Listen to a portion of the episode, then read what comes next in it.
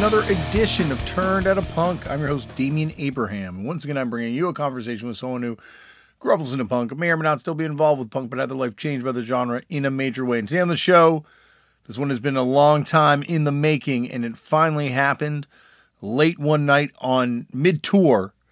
Tim Kasher is on the show from the band Cursive, from Slowdown Virginia. We go deep. There's some there's some uh, cool stuff we talk about in this episode. More on that in one second. But first, if you want to get in touch with me, the email address is turned out a punk podcast at gmail.com. That is run by my brother, who also does the Facebook page and the Instagram page for Turned Out a Punk, Tristan Abraham. He is the show producer and guest booker extraordinaire. And thank you, Tristan, for all the hard work you do. He's also my little brother. Uh, so, and oh, and if you want to find me on social media, I'm at Left for Damien. If you want to support the show, please tell all your friends about it. Uh, you can also rate it and subscribe to it on your platform that you're listening to it on. Uh, or there's also turnoutapunk.com to pick up a t-shirt. And thank you, thank you to everyone that does pick up t-shirts for this thing. It's very much appreciated. Uh, and uh, uh, I play in a band. We're called Fucked Up. You can find out more information at fuckedup.cc. We got a bunch of tours that got announced for uh, parts of Europe, for parts of uh, America, for parts of Canada. So if you are around, please come and say hello. I'd love to say hello to you.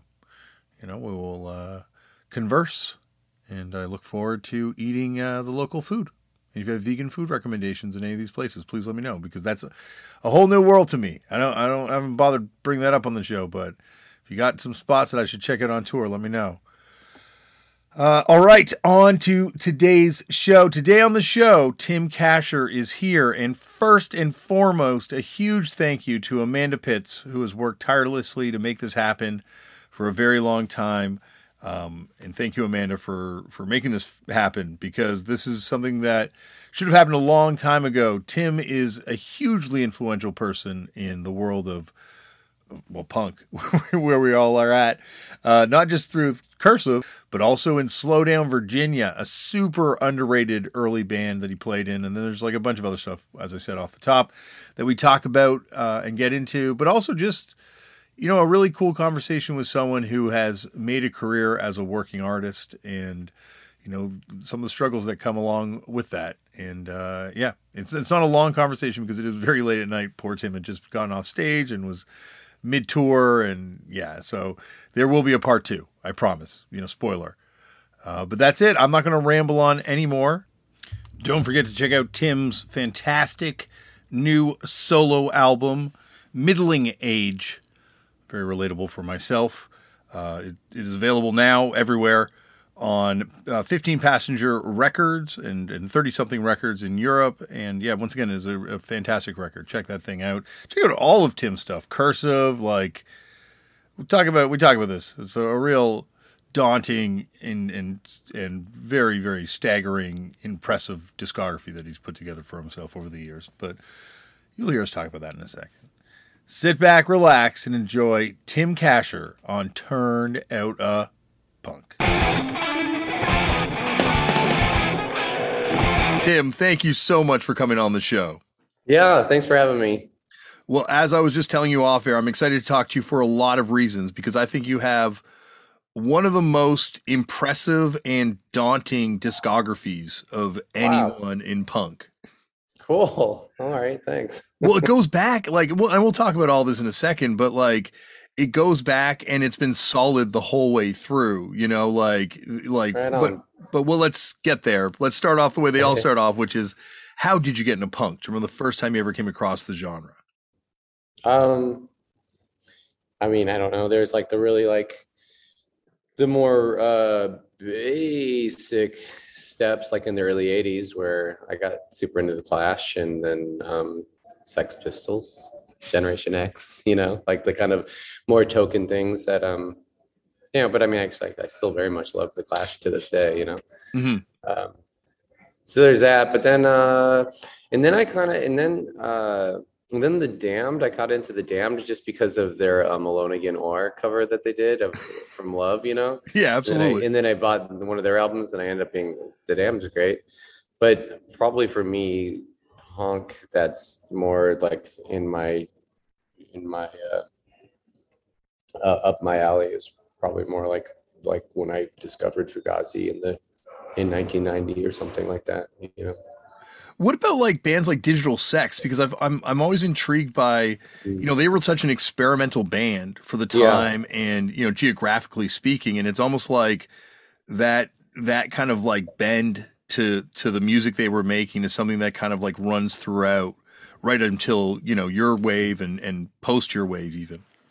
Yeah, uh, man, I I I feel um, I feel pretty bad that I can't offer much about digital sex. Like I just, they were before our time, and uh, although I'm, I know that you know the members, but um, I just never, I wasn't really ever, I never engaged at the time um, with them. But um, that's rad. It's rad to hear the reference, you know. Well, it's, it's interesting because like they're like a band you know, at a time like, you know, picking up on Throbbing Gristle and Durutti Column yeah. and like bands that were not necessarily like, you know, the the run of the mill stuff that was hitting with like hardcore kids or or people that were much more genre kind of based in what they were doing. Yeah, yeah. Yeah. What was the stuff you were into locally, kind of like when you were first getting into this stuff? Uh there were the there were bands uh bands that I that just are fucking fantastic. Uh, Mousetrap. Yes. Uh, you familiar with Mousetrap? Yeah, they're um, fantastic. And uh, Mercy Rule. Uh, also um, was Lincoln, Nebraska band. Uh, both just like they just um, did so much. They they did so much for as far as like influencing everybody in Omaha. Uh, I remember I remember the first times I saw both of those bands. I remember the, I, mean, I have a lot of I have a lot of pretty concrete memories of first times I heard songs, you know, like played by Mount. I mean, it was just like everything. It was really monumental. Well, I guess that's. I think Conor even mentioned when he was on the show. That's what led Commander Venus to wind up on on Grass Records or wind up. Yeah, records. yeah, yeah, uh, yeah. Because uh, Mousetrap it, it, ended up there, and then a band Cactus Nerve Thing was on there, um, also from Omaha. So uh, Grass kind of had their eye on on on Omaha a little bit, you know. And yeah, that that definitely was that definitely helped. Well, it's a fantastic kind of roster. It's weird how it transitions to wind up records. It goes goes in a different direction, but like oh yeah, Brainiac and like 15 and like you know yeah. Mousetrap. Like it's kind of geographically all over the place, but picking mm-hmm. up on all these cool different scenes. You know, as one of my favorite bands from that uh, uh, was. Did you ever catch? Did you ever get that record by a band called Twitch? No. It's so good. I gotta check it out. Um, I'll have to. I'll have to look it. I'll have to find what it's called. Oh, I know. It's called Beaten. I think it's called Beaten, Senseless, and Giddy with Love, or okay. something like that. Yeah. Really good. It's like closer to metal-ish, you know. Mm-hmm. But um, I guess yeah, I think so. Like would have opened for Tool in the '90s, you know. Well, that's the thing about that label. It's like you know, it's it's kind of like a, a real cross section of what was kind of happening in American underground music at that time, where you know it's it's all killer. Nothing sounds mm-hmm. the same though. This is already just such a fun conversation. Anytime anyone's just like throwing out like you know maybe like grass records and like old Omaha bands and all, it's just that's great. Well, I like I this is what I'm fascinated by because I think you know, obviously, like Saddle Creek is one of the most significant DIY scenes to kind of like emerge, you know, out of the, out of music, you know, and so, you know, finding all these roots to it, I'm, I'm fascinated by that. Like, you know, where, you know, like where, you know, um, you know, Slowdown Virginia gets the influence from. We'll get to that in a yeah. second. But Grass Records, it was also funny because like that stuff was impossible to find, you know, in Canada. Like those records were like $35 when they were kind of coming out. Sure. It, it, felt like it was a it was like a, a really cool label, but maybe didn't have the distribution or it just wasn't in as many places for some reason. Yeah, and um, I remember we used to sit around chatting about like what is it about? Because I think we were at our earliest st- stages of thinking about doing our own label, and it's like, well, what you know, when we'd look at Grass as an as an example, and um, they seem to have this um, you know like that this like that approach of like let's just put everything out at like you know like let's put everything out in like as inexpensively as possible and if one of them sticks you know, let's throw them all against the wall, and if one sticks, then like it'll pay for the rest or something like that. Because they were putting out a lot of stuff. They, Yeah. they were getting they're getting money from somewhere prior to wind up. You know, Well, I guess that Germs tribute record must have sold really well because that was everywhere oh yeah, yeah. hmm back then. But um, it, there's a diss track on Grass Records on the next 15 record after they left Grass Records, like about how there were no lyric sheets in the record and, Uh. and like it wasn't as cool as they thought it would be, and they only did it so they could get a new van. And but it's like all laid out very, very like.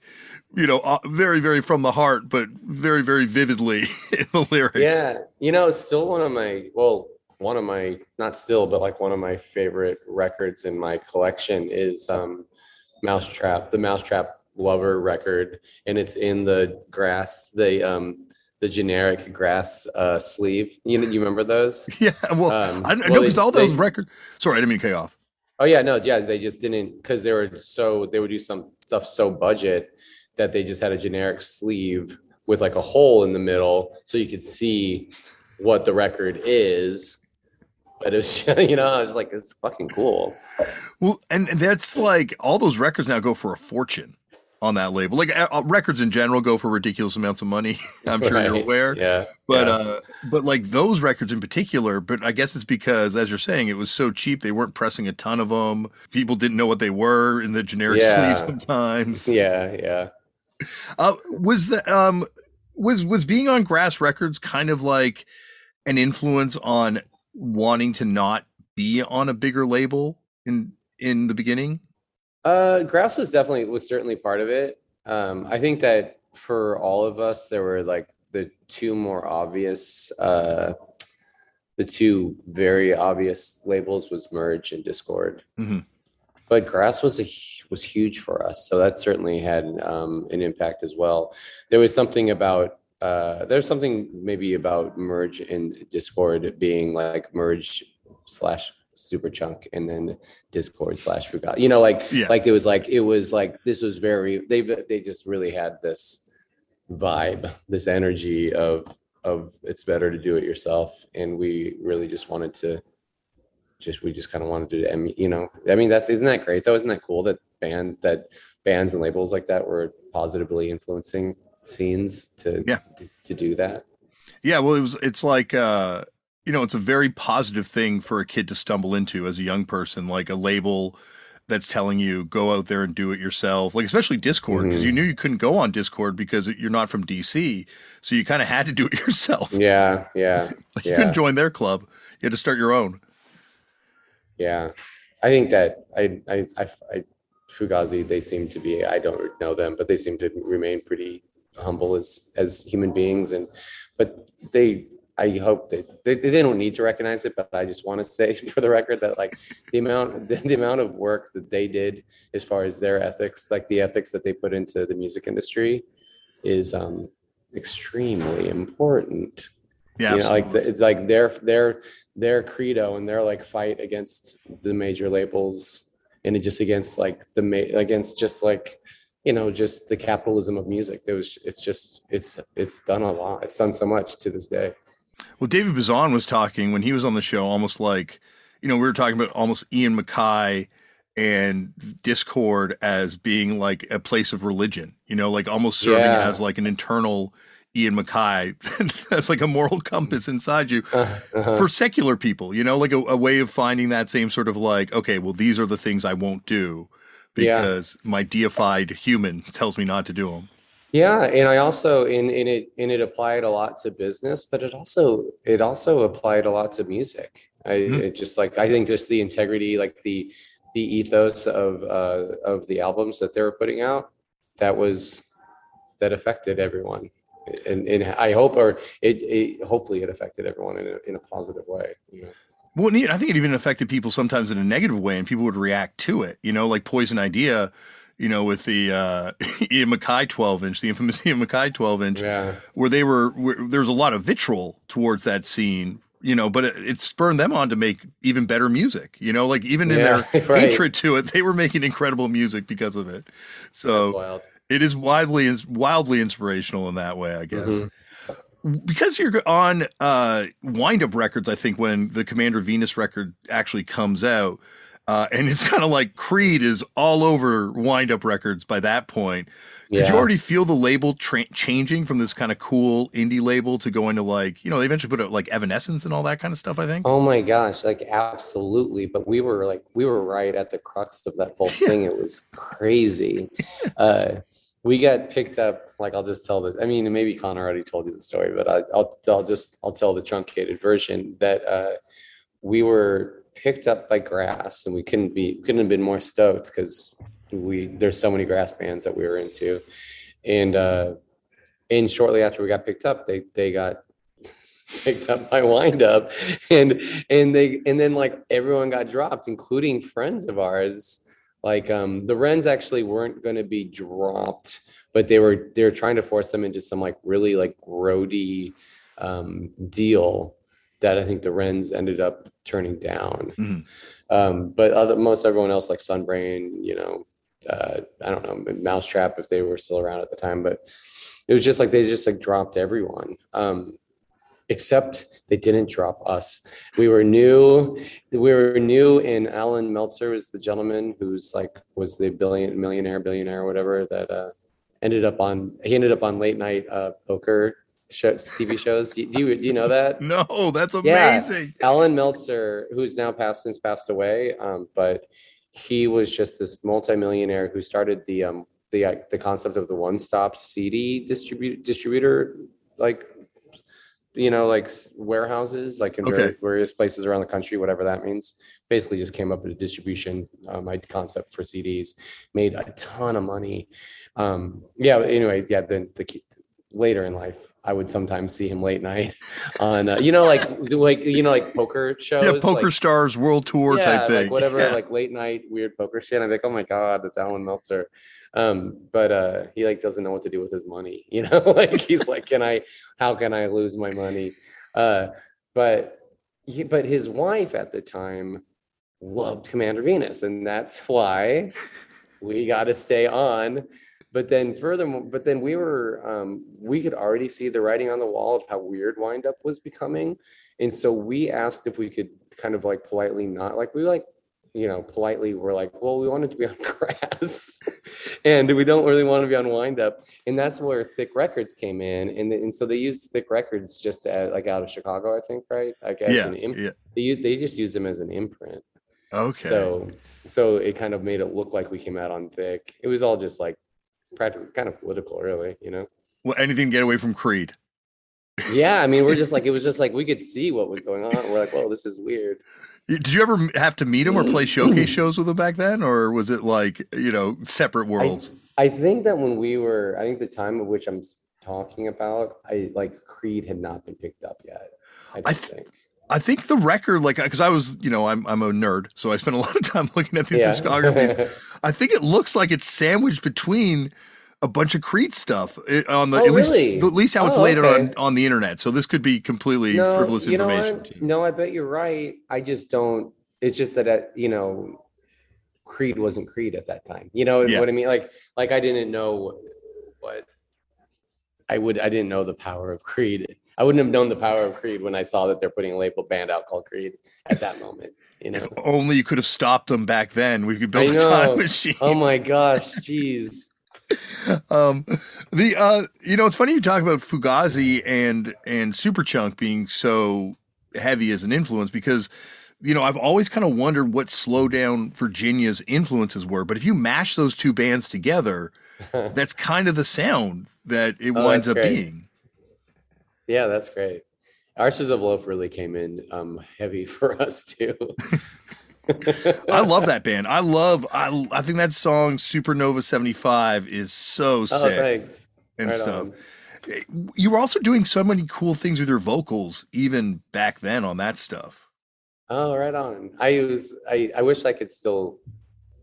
I wish I still had the capacity that I did then. There was a little bit of a young. There's a little bit of a younger man's um, energy to uh, what I could do with my vocals back then. But i know the feeling I saw Brian Wilson perform one time, and you know, just he, he obviously was not hitting those notes uh, in Uh. the same way anymore. and I realized that it comes for all of us eventually. I saw this is like tangential, but I saw I don't remember what it was. I saw some like festival. I saw some uh, post for a, some festival or something, and um, it was like two artists, and one of them was Brian Wilson, and it said Brian Wilson, and in parentheses it said of the Beach Boys. I was like, what? What? Who? Who needed that information? I mean, what the fuck? I guess there's there's someone out there that thought it might be Brian Wilson of the curling club down the street or something. Yeah, Ringo Starr of yeah. the Beatles. the Beatles. Uh, that's amazing. That is that is some good marketing right there. But I guess it, yeah. it, we live in a different time. Even Brian Wilson has to remind people where he's from. right, right. Uh, what what did um, March Hare sound like? Um, it's, uh, I've never heard it, but it's it's in, impossible to kind of find. But yeah. I've always wondered what the vibe was. Um, it's uh, it's a lot younger, and it's not some. It's not. It's it's the stuff that I'd be. I don't know. It's the stuff that I'd say I'm like less particularly proud of. Um, it, it was stuff that I was writing from like 14 to 16 years old. Um, but I I grew up on a lot of. Uh, I am proud of you know like all the music I w- was raised on a lot of like all 80s alternative and stuff like that. So it was a lot of like Brit pop, English beat, Squeeze, um, Smith's Cure, uh, and uh, it probably kind of came across as like I think maybe uh, Squeeze would probably be a good you know like very like pop very very like young high school kids like doing like alternative pop music. That's probably like the vibe of it. You guys all started so young. Like all like everyone's doing stuff and actually like on like a real level very young. Yeah. I don't i don't know why. That was i don't it's just like getting just kind of getting rolling and just getting excited about playing music i guess. Like going back to like when you talked about getting into the clash mm. and all those sort of like first wave british bands you were getting into where were you hearing about that stuff from uh, I mean, you know, the Clash for me was I picked up that was just that was just radio, mm-hmm. but um, I did, but uh, I I had the benefit. Um, and Matt Maginn, who Matt Maginn is also in cursive, and we were um, we grew up together on the same block, so we've kind of always been been together. Uh, we had a great benefit that my older brother was um, friend was like part of a friend group that was this band called Fifth of May, which was a popular high school band. Uh, and all those guys, basically, that was like our rivulet of cool alternative music that like got to my brother and then got to us, you know? So I was able to, so I had, you know, like a dubbed Violent Femmes cassette, uh, you know, when I was in I mean, I think the year it came out or something, which I'm trying to figure out. Was did that come out like '83 maybe or something like that? Does that feel right? Or Is it '83? Yeah, '83 or '82 maybe even. '82. Maybe, maybe you're no probably right. '83. I should know this, but I, I I need to look that up. I'll fix this in the intro. I, but anyway, just at a young age, I was able to like get obsessed with the with Violent Femmes, and uh, they're amazing. And, uh, oh my god, do I love that band? I think they're one of the I can really go on about. I think they're one of the most important influences. Not for me. I mean, for me, sure, yes, mm-hmm. but for everyone. Mm-hmm. Like alternative music is like I think that I think that the whole genre, the broad, broad umbrella genre of alternative music is um, like Violent Femmes is one of the Beatles bands. I think like they. I think that Black Francis and Pixies. Maybe I'm wrong you no, know, I agree. like, I definitely but like maybe I'm wrong. Maybe they just maybe um, you know, maybe he would just be like uh maybe he'd be like, I never listened to Violent Femmes, you know, something like that. But it's just like I feel and I and I'm also not saying he's ripping them off. It's just kind of I think that there was like there was just a lot of influence that we all got that we all gained. Well, they're they're just like a very free band, you know, but also mm-hmm. they never lose their edge in any of their experimentation. But like like you're saying, like that's where I could see Frank Black getting it from is the fact that they're they're like you know like they're doing weird songs you know and like yeah. the, there's weird instrumentation and that's very you know in keeping with mm-hmm. what i guess where the pixies are going with their stuff too yeah and maybe going back to my own influence i think that that was like hugely important to me was mm-hmm. just like tweaked, you know, like music tweaked, music kind of weird, or just Yeah. you know, just like going a different direction. Have you ever heard that uh, Rocks record they did in the late '90s? It only came out in Australia. No, It's like it's the weirdest thing. It's not even on streaming services, and Yeah. it has four of the best violent femme songs. oh Ever. wow, ever. cool, Yeah, wow, there's like a lot of filler on it. like it's really like an EP, but the four songs that are good are just so awesome. Like it's that's fantastic, oh, I'm so excited. and they've never reissued it. Like So I guess I'll have to like kind of dig for it. I'll have to search for it, huh? it's on it's on YouTube, which thankfully is the Oh, same. okay. You know, th- thankfully YouTube Records bootlegs us all, and that's where I got Yeah. to see Slowdown Virginia. That's where I've Yeah. I really owe them a debt for exposing Yeah. me to a lot of great stuff. you know, but they are the ultimate bootlegger at the end of the day. Forget Lost and Found Records. For years, I've just called YouTube just like my Kate Bush video machine. it's like that's just like I just watch Kate Bush videos, you know. It truly is like a happiness machine. You know, like yeah. most of the time you're bored, you just throw in something that would make you happy, and sure enough, there's a video of it, be it Japanese deathmatch wrestling or you know a Commander Venus recording that you had never heard before. It's there. Yeah. Um, one of the uh, other bands I wanted to ask you about was uh, Norman Bailer because yeah. it's they, they such a cool demo. Like, you know, once again, yeah. thanks to YouTube Records. Yeah, yeah. Uh, yeah, Norman Bailer was just kind of, it was just, well, uh, that was so, ex- I think that was mostly exciting because we just were hearing just another, it was another kind of like another group of artists that were doing stuff that was exciting us, ex- that was exciting to us, that was inspiring us. And that was kind of, and that was where Todd and Todd Fink and Clark Baechle kind of were first starting. So that was there. But you know, Conor was doing contributing stuff onto there too. So there's some kind of fun Conor nuggets in there too as well. You know.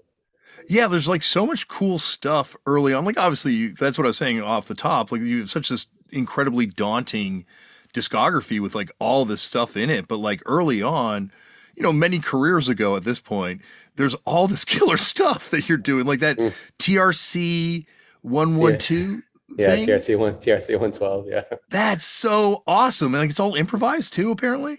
yeah, yeah. Damn. it's like so much This is- weird stuff. This is great. The first time I think anyone's I.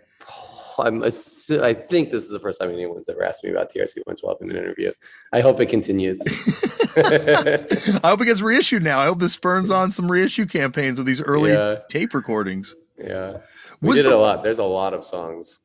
Well, like, what was the deal with TRC 112? You just were like 112. You decided like you just wanted to do an improvisation project or? just back back then con and I, connor and i were just we we were we were just really inseparable for for a little while there. And uh it's just i, I think mostly spurned out of uh from out of kind of eh, some level of boredom you know it was it was kind of like what do you want to do today? And um and then we're like oh let's just go in the basement and make mess around. Like then we just started coming up with like ideas. And like and there was i remember there was a clock, a uh, you know, a digital clock on the bookshelf, and we're like, okay, I know. How about like we like start a song, like we'll start a song at the top of the minute, and then it can only go for like so long, and they'd be like, yeah, it'll only go for like a minute and twelve seconds, and then That was the end. we're like, but and we're like, but everything has to be totally improvised. We're like, even the title, even the name of the band has to be improvised. We're like, well, what's the name of the band? We're like,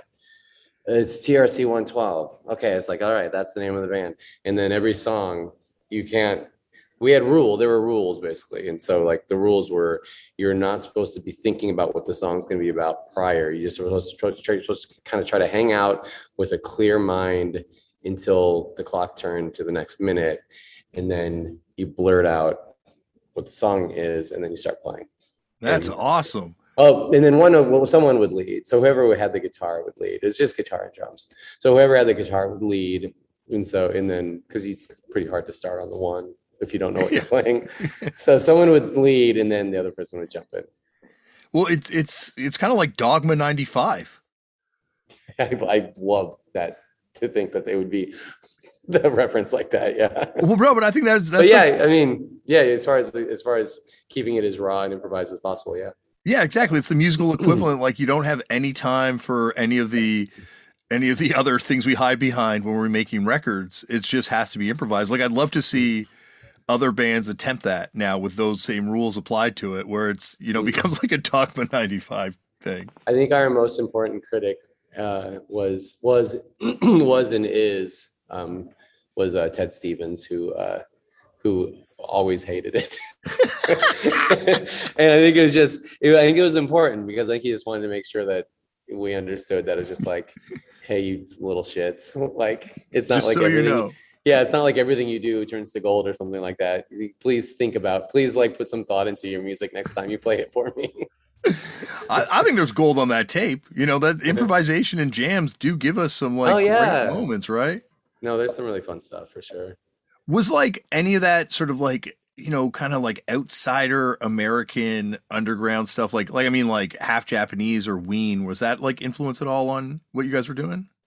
No, I'm probably not. I mean, really, I think it was just like it was most. It was really just mostly like uh, hanging out, just like some. It, you know, like we were just running around so much that it was just like it was just another thing to do. We were we were kids. I mean, he was really a. But we're both kids. I shouldn't say he was more of a kid than I was. It's just I was whatever. I was 20 and he was 14 or something. You know. Yeah. Well, that's the thing is you guys start so young, right? So by Yeah. the time you're Yeah. 20, you've already got like several bands under your belt. You've been Yeah. burnt by a major or, no, or like a major indie.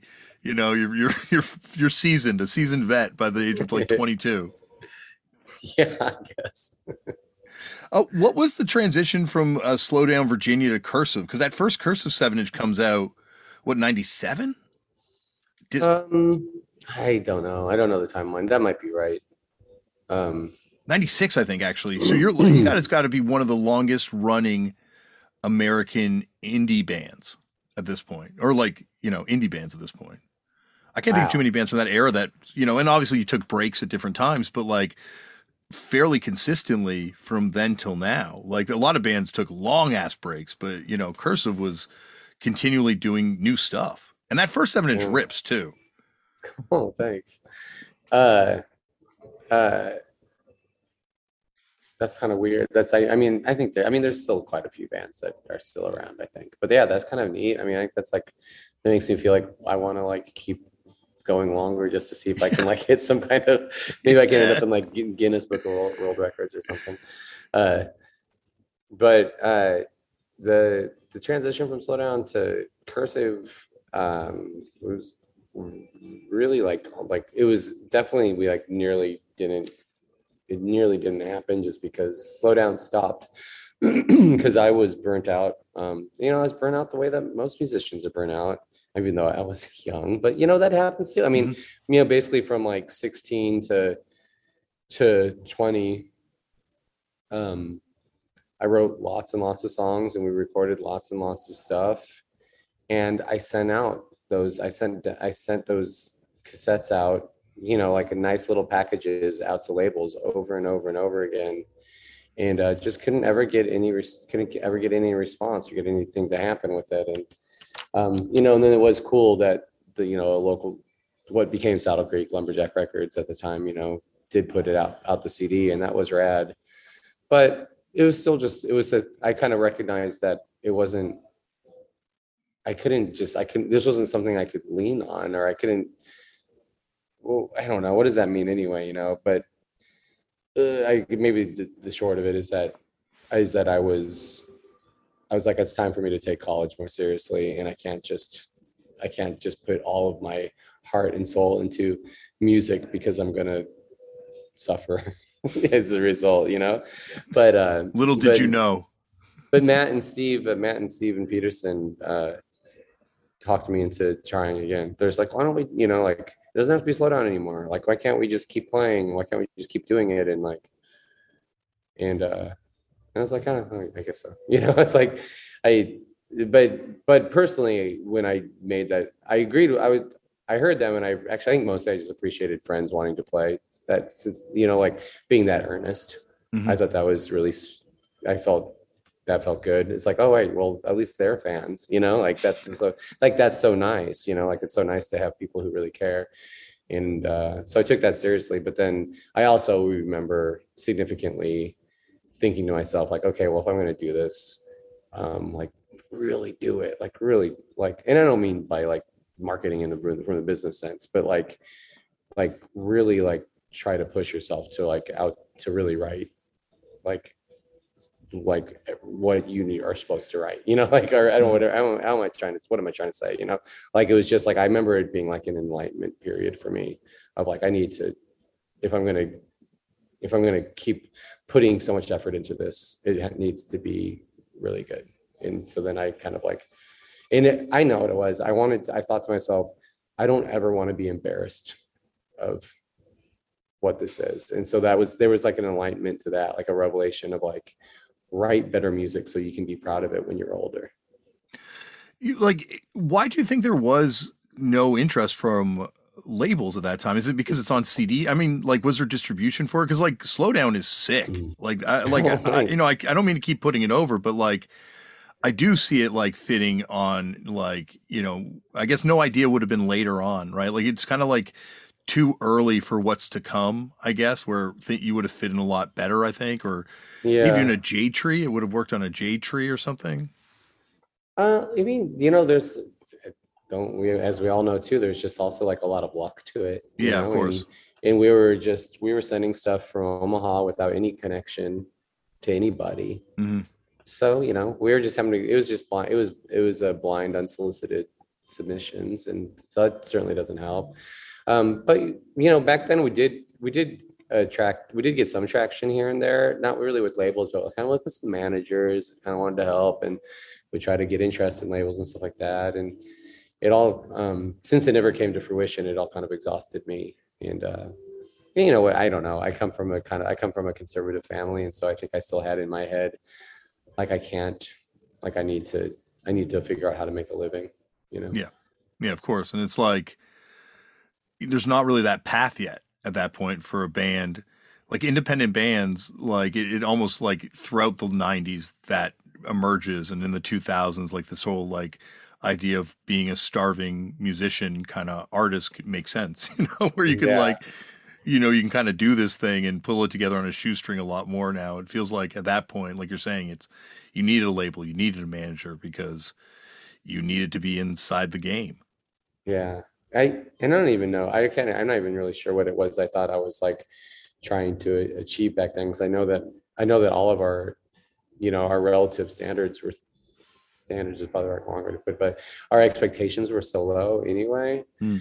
Um, so I I think actually my like my hesitance to start up cursive probably had more to do, probably just like um, maybe more typically with just kind of like uh, um, like a bruise like bruised ego kind of you know, like which I think sometimes people hear that in the wrong way, but it's just like, well, no, we all have ego. You know, it's like egos oh, yeah. are like a thing that we all like that we all like have to like live with and deal with, you know. And I wouldn't be. I would thinking back. I bet I was just kind of like, I don't know if I can handle like all of this. Um, you know, like I, I don't know if I can handle like all of the um, rejection of, it, of of sending out and never getting any responses. You know. Yeah. Well, it's it's like there's a. Uh there's a particular type of mentality that's required to be the lead, lead singer of a band or the front person of a band that's also the hmm. same sort of mentality that should make you never be that person because it's sort of this combination of hmm. extrovert and also being very sensitive like and i'm i'm maybe projecting right now when i say all this stuff to you but like yeah. heady mix of of being you know confident enough to get up on stage and and and try and hold a room's attention, but also sensitive enough that if someone mm-hmm. critiques it, it all falls apart a little bit. Yeah, I, I yes. I mean, I yeah. I think I've I've often and even more so lately, I feel like I've just been like struggling with with recognizing that there's like this type of person that I'm supposed to be that I'm supposed to be and then just not wanting to be that, you know, like, or just like feeling like I can't, like I don't have it back to like bruised egos or something, you know, just like the, the bruising of the ego, just like, like, oh, I don't know. I would be, wouldn't it be just so easy, so much nicer just to like tend a nice little garden in your backyard or something, you know? yes. Yeah. To be like, just to do something with your hands. And yeah. at the end of the day, this is what I produce. Uh-huh. It is very, very much quantifiable what I've done, and here is Mm-hmm. the product, and here's what I will sell it for and feed my family Yeah. with. But Yeah. yeah, no, it is definitely. It's also like you know we were talking about Ian MacKaye. Like I, I imagine just like the the burden placed upon this person by all of our images of what he should be and what he is. You know, for better or for worse in some cases, if, for people that don't necessarily like him or for whatever Mm-hmm. they interpret him to be. You know, it's like all this weird interpretation of this person that's just like you know a normal person that's probably extremely complicated, like we all are. Yeah. Yeah. I think that's even like why, yeah. I, I, yeah, I think that's why I said earlier, just like, I just, I hope that they, I think it's probably difficult for them, but it's like, I'm sure that sometimes they can lay, they're lay in bed at night and think, I've done a nice thing for the, I've done a nice Yeah. thing for the music community, you know? yeah, but I, I imagine it still hurts them when they get those barbs thrown. Like, oh, totally. yeah, I, I, I Yeah. I'm, when I met Ian, I did mm. ask him if he mm. ever saw that Poison Idea cover, and he said, "Yeah, it bummed me out." and it's like, I'm like, yeah. I can imagine. You know, like we're not, no one's made of iron. You Yeah. know, that's big of you. That's big of you to ask to bring it Oh. up. I punished him for like three hours at his house one day. Oh man. Uh, not recorded, just literally Yeah. just like straight up like a Punisher at a merch table vibe. Just Yeah. like every diarrhea question I had coming out of my mouth at once at him. And he he was great. He answered it all. But Yeah. it was it was very like it was very interesting to kind of reconcile this sort of like you know cast in marble you know image of this person with this person that's like yeah i'm, I'm a human being like i'm not Yeah. like the punk rock jesus that people make me out to be Right. uh you mentioned going to university and you know you mentioned also the kind of guilt that comes uh with with being a musician that like there's this idea of like oh i need to get a job i need to kind of like you know find this sort of thing and i find myself still dealing with that like every day i wake up Yeah. like maybe i should just go work in like a weed shop or maybe i should just go do anything else like you know is that something that you still grapple with or is that something that eventually at a certain point you just were like no this is my life and this is what i'm doing with it Yeah, no, actually, you're like really kind of like that. Really kind of touches the nerve for me. Just like uh, I think maybe post pandemic, you know, um, uh, because you know, as like we're you know, we all maybe us like musicians getting into the swing of it again, and uh, uh, I mean, the road right, the pandemic uh, shifted a lot of people's mindsets, and uh, I want to keep doing it certainly, and I always want to keep um, creating and writing. Um, but also, yeah, like what you're saying, I've for I mean for probably as long for probably from the yeah maybe I mean for most of the time that I've been doing music I mean it's like there's it's such an ebb and flow to it that uh you can wonder if uh you shouldn't be um taking life more seriously and um settling into something a little bit more uh concrete you know uh, Yeah. I think the only times maybe in my life that maybe I didn't feel like where I was just like, oh, whatever, I'll be a freewheeling music person was probably just like the times in my life when I was like younger and single and just kind of like, I have no one to, you know, I've, I've no one to, no, I have no one to take care of and no one takes care of me. And I'll just like go live in a car and, you know, it's amazing how like every stage of my life you know i'm i'm anxious about it. There's all this shit i'm worried about. And then like 2 years later i look back on it like oh why was i ever worried about that shit? Like it's like the pandemic just completely shattered the edifice of what touring was for me like this sort of burden that i carried like some sort of like heavy rock up the side of a mountain and then all of a sudden have it taken away and realizing like oh shit no i loved it and I pretended to hate it because I was worried I'd lose it at some point. And now that I've lost it, I got to be honest with myself. I've gone through so many different um, uh, iterations of like love and hate for the for for playing live, I guess. Yeah. Because I think everything else, I think I've always consistently loved. Just like love to write. That's always my number one. That's the best part of it. Uh, and then recording, super interesting. You know, like a lot, a lot of fun and a lot of creativity to happen in recording. But uh, yeah, over the years, I've I have kind of been like, oh, I don't want to, you know, the, and it goes back to the ego thing. I think it's just like, I don't know. I don't, this isn't like, I don't need to fucking, I don't need to peacock around on stage to like prove who I am or to be, you know, it's a, just kind of those kind of, those kind of like shitty attitude things that you have about oneself, you know, that you grapple with. Uh, but I've really come around to, uh, I think my my official ongoing statement now is that I love playing live, and I think it's super cool. Mm-hmm. It's a it's a super it's a, such an amazing it's a crazy privilege, and I think that the, the type of person I am, I need to like recognize I am like a showboater. You know, like I do. I love to take um, stage amongst my friends. You know, I like yeah. to like you know I love to I love I do like to parade around and I like to take on characters and I like to I love all of that um, I think just you know there was a point where I was doing it so I whatever you know what it's all that stupid shit up in your head like uh, for me it's like all the stupid shit in my head it's like I've just like there's just like just been this shitty voice just being like I am a you're a writer you're not a you're not a rock and roller acting like an idiot on stage you're a serious writer you know she's like shut up I love to be on stage you know and I think it's a it's a great outlet yeah no I I, I now realize how much I needed it when it was taken yeah. away. And all of a sudden, yeah. like, you know, I didn't start as well, I did start kind of around the same age as you did, but certainly none of my bands are worth mentioning or recording uh, for the first few years. That's for sure. It's uh yeah it's it's a heady time like to be back doing this and and experiencing it all again. Yeah. You know? Yeah. Um, this is very late at night, and you have to get up early. But and I have literally pages worth of questions more to ask you. So uh, can I burden you to come back in the future for a part two at some point? Oh yeah, man, I'd be love to. I mean, what a nice conversation. It's really nice to uh, tonight uh, to uh, to meet you. I don't think that we, I don't know that we ever really met before. No, we've never um, met, and so and it feels, uh, yeah, it feels really cool to get to like. Mm uh, obviously, this is not socially appropriate to do at a show just to punish someone about their uh, early yeah. demos. So uh, I wouldn't be able to do this in any other context. So I'm glad I had this context to kind of get this all out of there. So when we do meet in person, you don't have to worry. I'm not going to ask you about your first demo.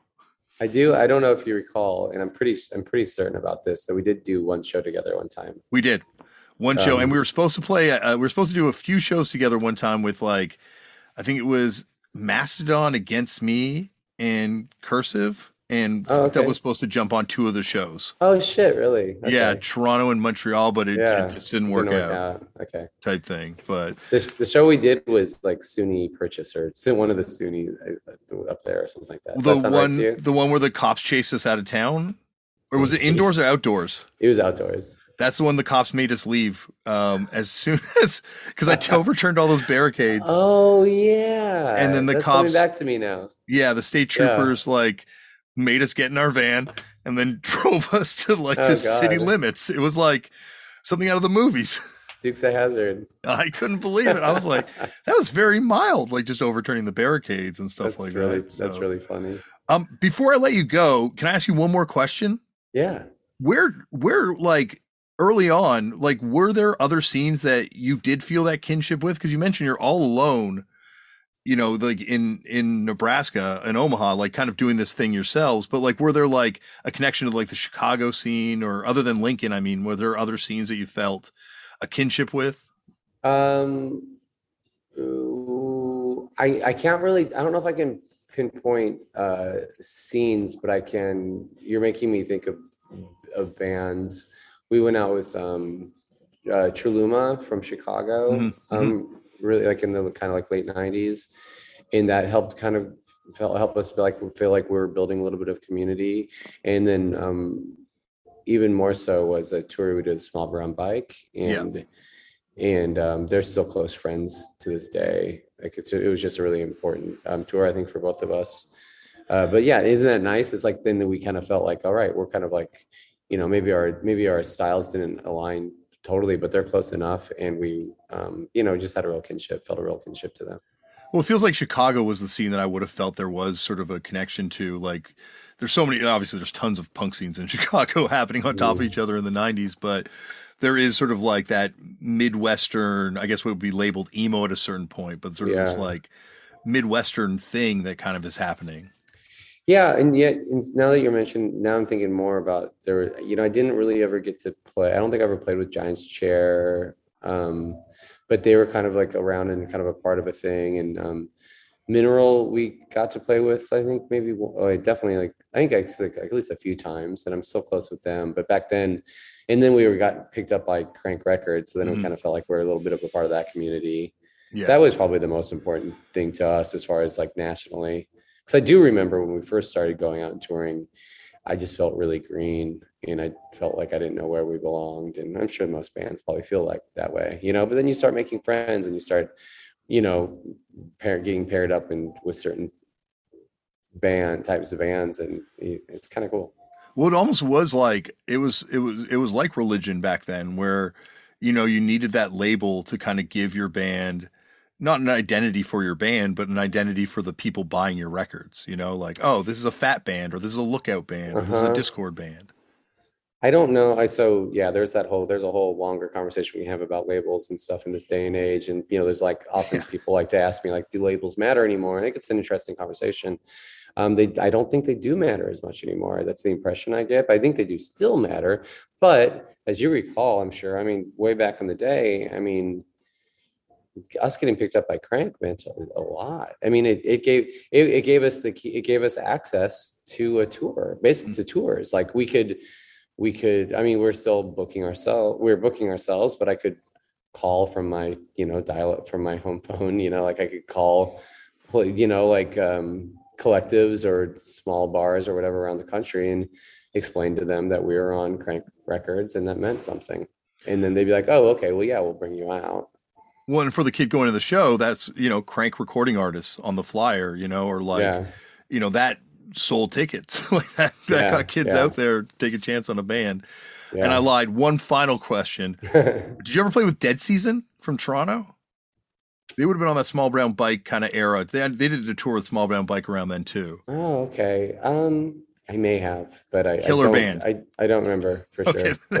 But a bummer question and an otherwise amazing Uh, conversation. Thanks. Uh, thanks so much for doing this. And anytime you want to come back on, please know the door is always open. okay, great. That's so nice. Thanks so much. Thank you, Tim, for coming on the show. And as I said before, Tim will be back for a part two um, because there's a lot more to talk about, a lot more to get to, as is always the way here at Turned Out Punk. Well, barring a few times. Not one of those few times is next episode that will be dropping of Turned Out Punk because this one will definitely demand a part two from the legendary Butthole Surfers. Paul Leary is on the show, and we. How could it not be an incredible episode when you're talking about the Butthole Surfers? Uh, you know, we'll, we'll, well, you'll, you'll hear all about it in a few days. Uh, but that is it for me here on Turned Out a Punk. Remember, as always, Black Lives Matter. The lives of Indigenous peoples matter. We need to protect trans kids and help trans people protect themselves and stop hate and violence towards people of different faiths and people of different nationalities and just just knock all that shit out because we're not talking about political issues. This is just human rights, basic human rights. People are entitled to just live free and life is hard enough. Like why why try and make other people's lives harder? Uh, speaking of which, you know, this podcast also remains a, a pro-choice podcast in respecting what people do with their reproductive systems, and uh, that you know shouldn't have to be still be said, but it does. It's on attack everywhere. You know, look, it's in Canada too, where I'm where I'm at. Uh, get involved in organizations that are doing positive work. If there's something out there that you think uh, could use your time or your money, probably could. You know, um, you know, help affect the change you want to see in this world. Speaking of affecting change, punk, you know, it gets better when you get involved. So, you know, start a band, start a fanzine. Anyone can do this shit. Start a podcast. Just draw a picture for yourself. Draw a flyer. You know, people don't really make flyers in the same way. You know, they well, maybe they make them. They, they people make flyers and they post them on the internet. But you know, like flyer art, it, it's just such a, a cool thing. So if you draw, draw some flyers up. You know, just get involved. Do something. It helps your mental health too. I promise you. Make, being creative can help your mental health. And, and speaking of which, that meditation stuff people talk about that works. So so try it. it might uh, work for you too. I didn't believe in it, and it works for me. Sign your organ donor cards because by the time they come looking for those organs, you don't need them anymore. You don't, and so it could give someone else a, a new lease on life. All right, that is it. People wonder why, you know, people ask me sometimes, why do you say this thing at the end of every episode? Because some people listen to one episode and that's it. They might listen to one Turned Out a Punk. And so if they walk away with one thing after one of these episodes, if they, if they do hang around to this part of the show, you know, maybe it's this. All right, that is it for me. Uh, stay safe, and uh, I will see you on the next episode. Thank you for listening.